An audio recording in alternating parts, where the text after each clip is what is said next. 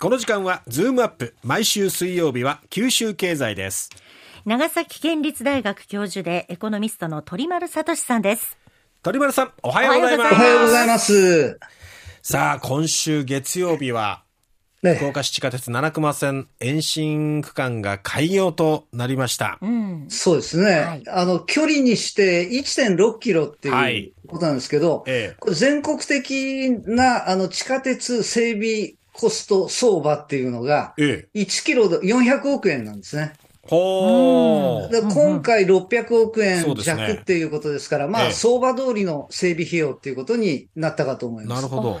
ちなみにあの、ええ。西九州新幹線のええ武雄温泉と新都数をつなぐ、あれ工事費全体はもう数千億円から1兆円っていうところなんですけど、ええ。佐賀県の負担分が大きいって言って問題になってますが、佐賀県の負担分っていうのがだいたい600億から700億っていうふうに。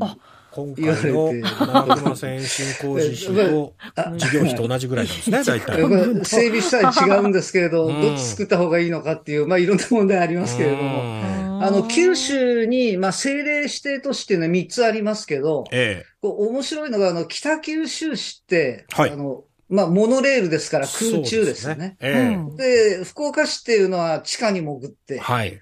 で、熊本市っていうのは路面電車っていうことですね。えあー3つの政令指定三者三様なのが面白いっていうのと、ね。あと、この福岡市地下鉄の特徴っていうのは、あの、西鉄大牟田線と比べてみると、ええあの、よくわかるんですが、あの、西鉄大牟田線、これ大動脈ですが、はい。朝夕の通勤通学、朝の通勤通学時っていうのは、郊外から都心に向けて大移動して、そうですね。朝は都心から郊外に向かうのはちょっと、あの、空きがあるっていううん形なんですが、えあの、地下鉄の場合はですね、ええ通勤客は都心に向かうんですね。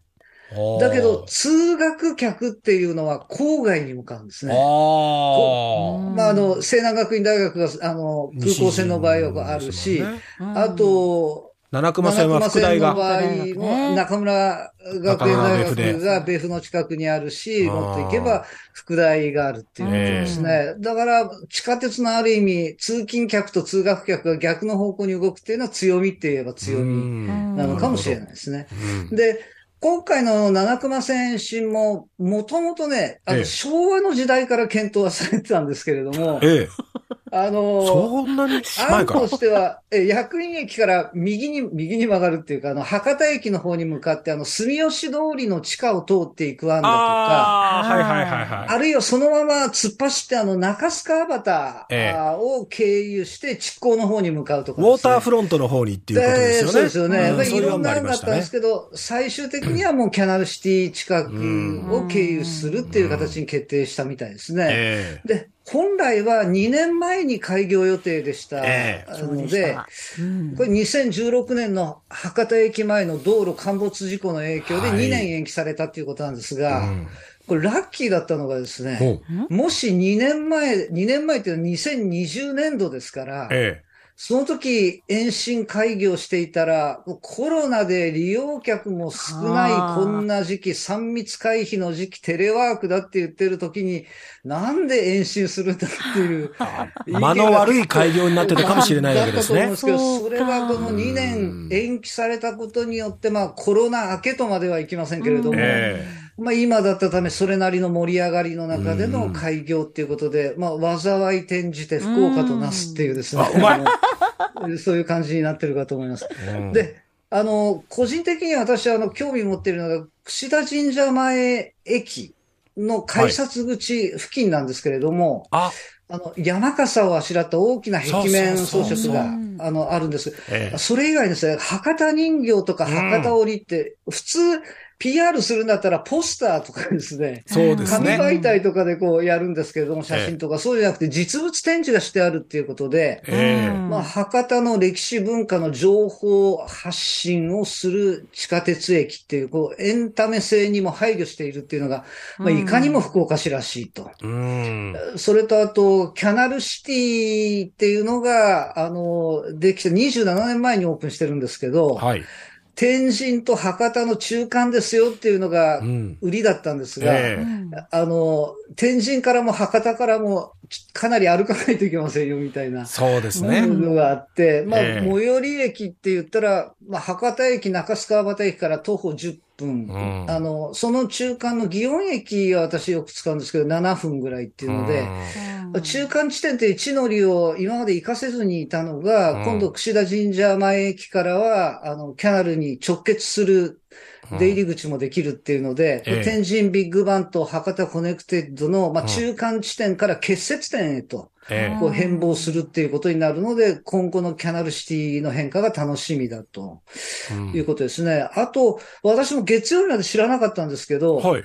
あの、櫛田神社前駅っていうのは、あの、エコに配慮してて、ええ再生可能エネルギー。はい。あの、地中熱。あの、地熱っていうのは深いところから、あの、温水を引き上げるやつですけど、はい。そうじゃなくて、地中の温度が安定しているっていうのを利用して、それを冷暖房に活用するっていうですあね。あ、そうだったんえーですね。それも再生可能エネルギーの一つですから、このあたりも面白いなと。うん。だからまあ、九州の人口が2000年ピークにどんどん人口減少してるんですけど、それに歯止めがかからない中、さすが、あの、福岡市って、まあ、あの、褒めておいて、うん。あの、罰の部分もありますねっていうので、えまあえデメリットっていうか、まあ、ね。いろいろありますけど、光と今回、あの、七熊線のルートを走る西鉄バスの路線が大幅に減便されて、そうですね。あの、バス停近くに勤務先があるサラリーマンにとっては、あの、逆に不便になったとかですね。